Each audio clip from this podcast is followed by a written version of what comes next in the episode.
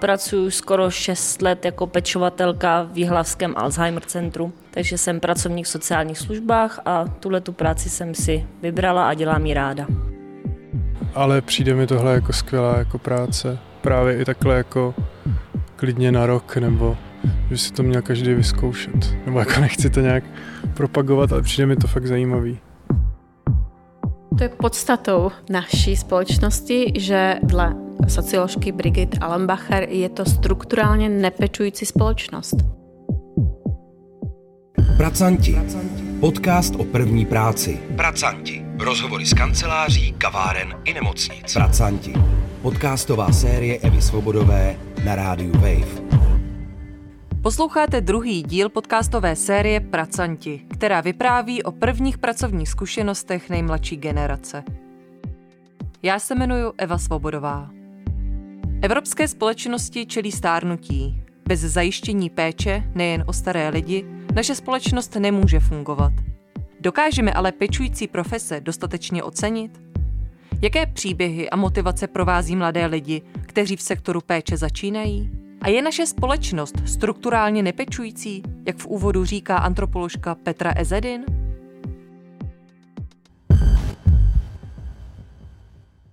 Byla ta moje intuice správná, když jsem se zaměřila na tu péči právě s tím, že to je ten sektor budoucnosti?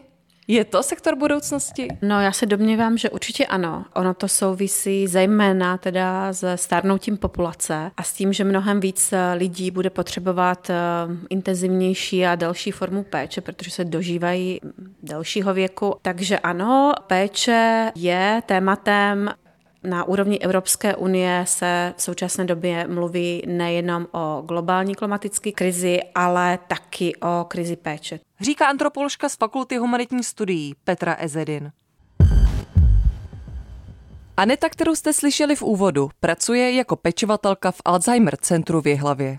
Co jsi studovala? Studovala jsi něco, co tě připravilo na tohle zaměstnání? Studovala jsem čtyři roky vlastně v Chrudimi, protože pocházím z Hlinska v Čechách. Studovala jsem střední zdravotnickou školu a sociální, obor sociální činnost.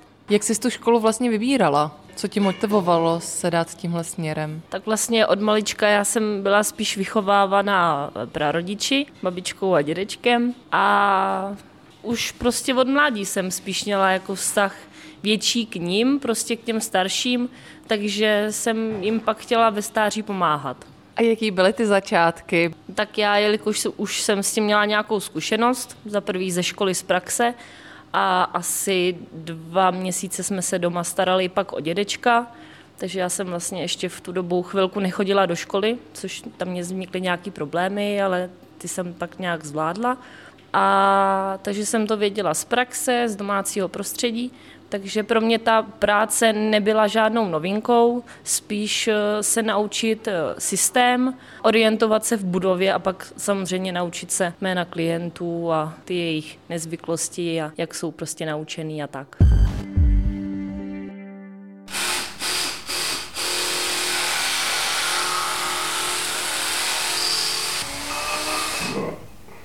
Chceš nějakou vodu? Mm-hmm.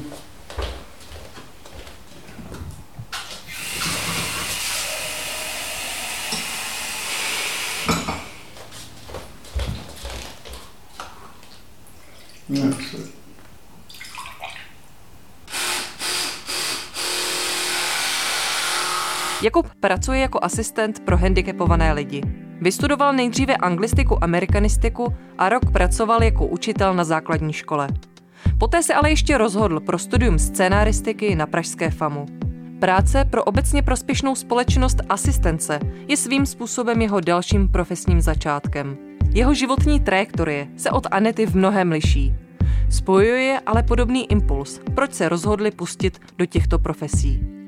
Byla jim péče o dědečka. Když jste zmiňoval, že teď je to pro vás ta práce, která, která je prostě teď pro vás ta správná, proč to tak je? Proč je to zrovna tenhle typ té pečovatelské práce? To je, to je jako je těžká otázka, ale já k tomu mám i osobní důvod, kdy můj eh, děda byl na vozíku, takže jsem se jako setkával s tímhle typem péče poměrně jako často, jako malej. A myslím si, co mě k tomu táhlo nejvíc, bylo to, že je to vlastně úplně přímá pomoc, že to je způsob pomoci, který člověk hned vlastně na místě vidí. I když jsou to maličkosti, jako podám člověku pití, nebo ho eh, osprchuju, nebo ho na, na posteli převalím tak, aby se mu leželo pohodlně, tak ono, všechny tyhle věci vlastně eh, jsou věci, které ten člověk by si sám jinak udělal a já jako supluju ty ruce, že jo, ruce a nohy, no. Co třeba děláte spolu, nebo jak, s čím pomáháte? Já jsem teď asistovala při uh, čištění zubů a nadávání bod, tak co? Se koupali, což u Artura je vždycky jako ráno uh, standard, že přijdu, uh, sundáme plenu a jdeme do vany. A pak, a pak oblečem a někam buď vyráží, nebo, nebo si dáme snídaní. Vy dneska někam vyrážíte, kam vyrážíte? A já jdu na pracovní pohovor. A ještě jste říkal, že předtím... A, a do barbershopu se nechat upravit vlasy, protože už jsem trochu zarostlý, tak je potřeba to upravit.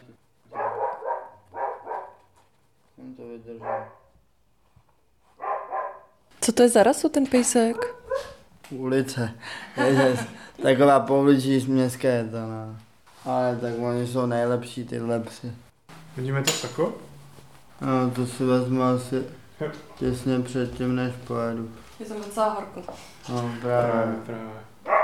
A už teď jsem z toho nesu, že musím mít tohleto na sobě. Já to normálně nenosím teď. Takže A co nosíte normálně?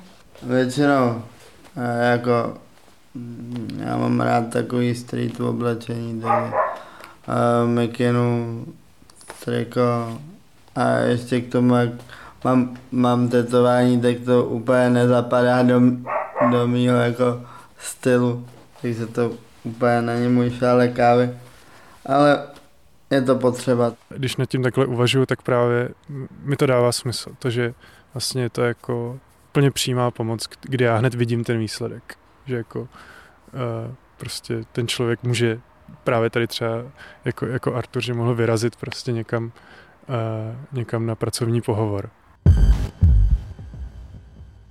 Co ty dvanáctky, jak třeba tohle zvládáš, nemáš nikdy, nejsi už prostě někdy hrozně unavená? Občas je to fakt hodně jako moc těžký, ale člověk to dá, jako pokud máte fakt dobrý kolektiv, nebo pokud máš dobrý kolektiv, tak eh, ten kolektiv ti v tom hodně pomůže. Samozřejmě, ze začátku to pro mě bylo hodně náročné, když třeba máš krátký týden, tak když dvakrát v týdnu do práce, ale samozřejmě pak, eh, když je ten delší týden, tak tam jdeš pětkrát. Takže tři dvanáctky po sobě je fakt hrozně moc jako zátěž na nohy a prostě pro tebe jako celkově. Ale máme se tam všichni rádi prostě, všichni se tam spolu smějeme, když je nějaký problém, tak si to vyřešíme mezi sebou. Takže tak nějak jako ta psychohygiena funguje i mezi náma. Podle antropoložky Ezedin se často zapomíná na to, že součástí pečovatelských profesí je i takzvaná emoční práce. Často se očekává, že vy v rámci té péče budete poskytovat i nějakou podporu, empatii, nebo nebudete projevovat nějaké typy negativních emocí a podobně.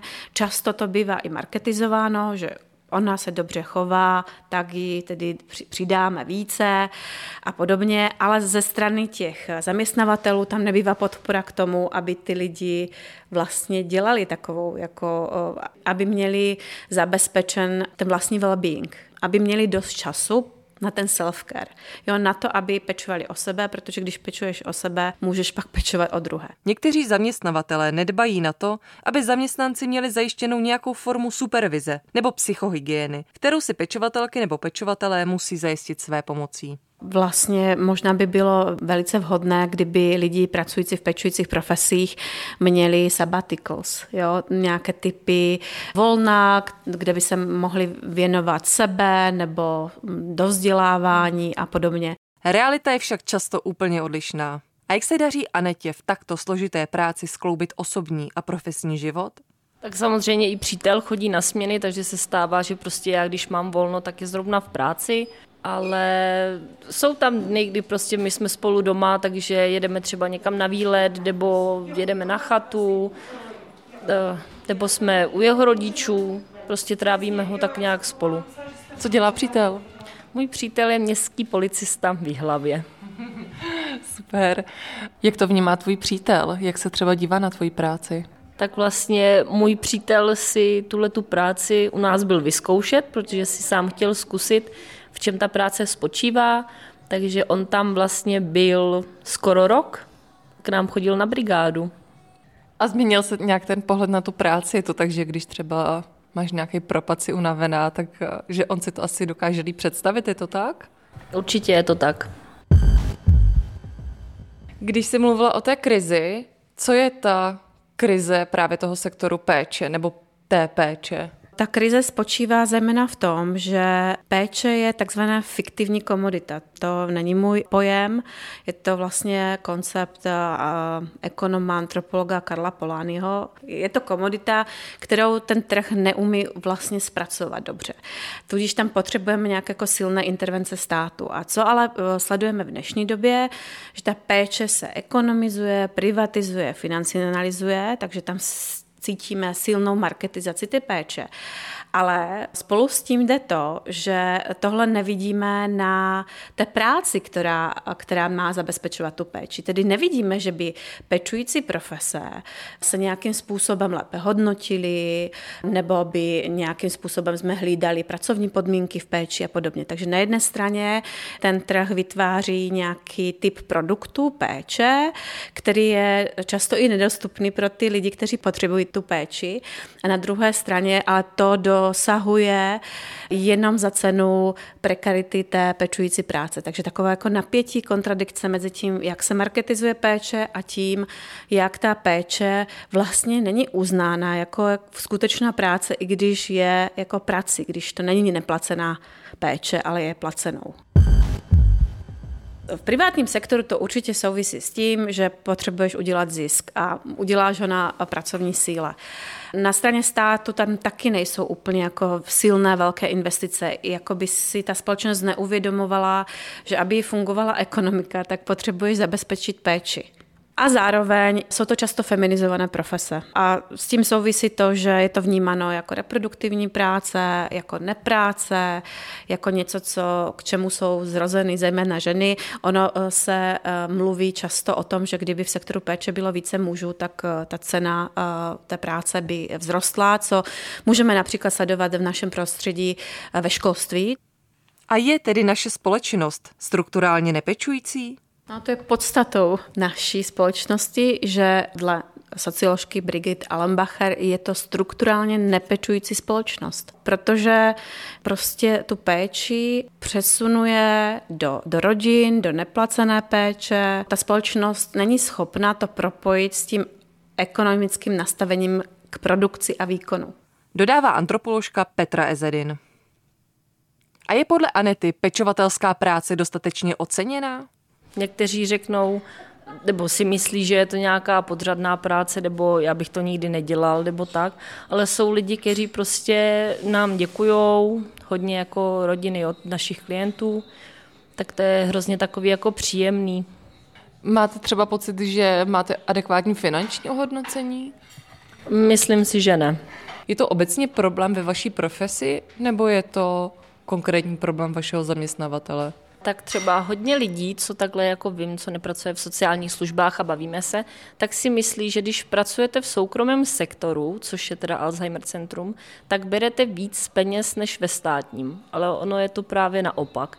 Což mám třeba eh, kamarádky, kterou pracují, který pracují ve státním sektoru a ty berou mnohem víc peněz než my. Myslíte si, že se tohle může nějak změnit? My jsme se to právě od minulého roku se to snažíme změnit, protože prostě jsme si založili na pracovišti odbory a snažíme se změnit naše podmínky. Takže jsme si založili tedy odbory někdy minulý rok v Dubnu a tento duben se nám podařilo podepsat kolektivní smlouvu za lepší podmínky v našem zařízení. Anetina nároková částka hrubé měsíční mzdy je hluboko pod průměrem. Jen o pár tisíc převyšuje polovinu průměrné měsíční mzdy, která pro čtvrté čtvrtletí roku 2021 činila podle Českého statistického úřadu zhruba 40 tisíc korun. Uvažovala jsi někdy, že by si odešla, že bys třeba šla dělat něco úplně jiného? Eh, určitě jsem nad tím uvažovala, že bych odešla. Měli jsme tam třeba takovou situaci, že nás nebylo na směně tolik, kolik by nás vlastně mělo být, takže ta práce je o to náročnější de facto, protože máš najednou na starosti třeba dvakrát, o to dvakrát víc klientů a tak. Takže jako to jsem samozřejmě přemýšlela, že bych odešla, ale jenom mě tam drží prostě to, že ty klienty mám ráda, ráda se o ně starám a už jenom kvůli ním bych to prostě neudělala.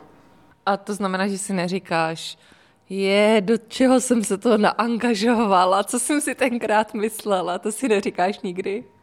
Ale tak jo, samozřejmě, že člověk si to někdy prostě řekne, jako měla jsem mít asi na jinou školu nebo něco, ale nevím, zatím jako jsem s tím v pohodě, líbí se mi to a zatím bych neměnila. Co bude dál? Jaký máš plány do budoucna? No tak já jsem se rozhodla jít ještě studovat dál, takže studuju v Jihlavě Vysokou školu polytechnickou, obor zdravotně sociální pracovník. Takže teď mě čekají státnice, takže se učím a tak nějak všechno musím zvládat, skloubit dohromady a nezbláznit se z toho. Teď vlastně jako to taky nevnímám ani tak jako nějaký zařazení do pracovního procesu, ale, ale ještě se chystám jako na magistra studovat dál, že mě jako studium baví. Jak jste spokojený se svými pracovními podmínkami nebo s tím finančním ohodnocením? Přijde vám to adekvátní? Uh, jo, přijde mi to adekvátní. Ono se, ono se to teď uh, díky investorům uh, od nového roku právě navyšovalo, takže mně to, mně to přijde adekvátní. Uh, ta, jako vz, i vzhledem k tomu, jak máme dobře nastavený bonusy, že třeba když ta asistence je moc krátká, když ji třeba někdo utne, uh, že třeba je klient unavený a jak nevstane, tak řekne prostě dneska nevstanu, tak člověk dostane prostě příplatek jo, za, za tu krátkou asistenci nebo za víkendy, za svátky.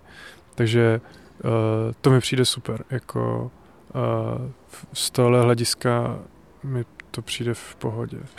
Jako nemá, nemám s tím žádný problém.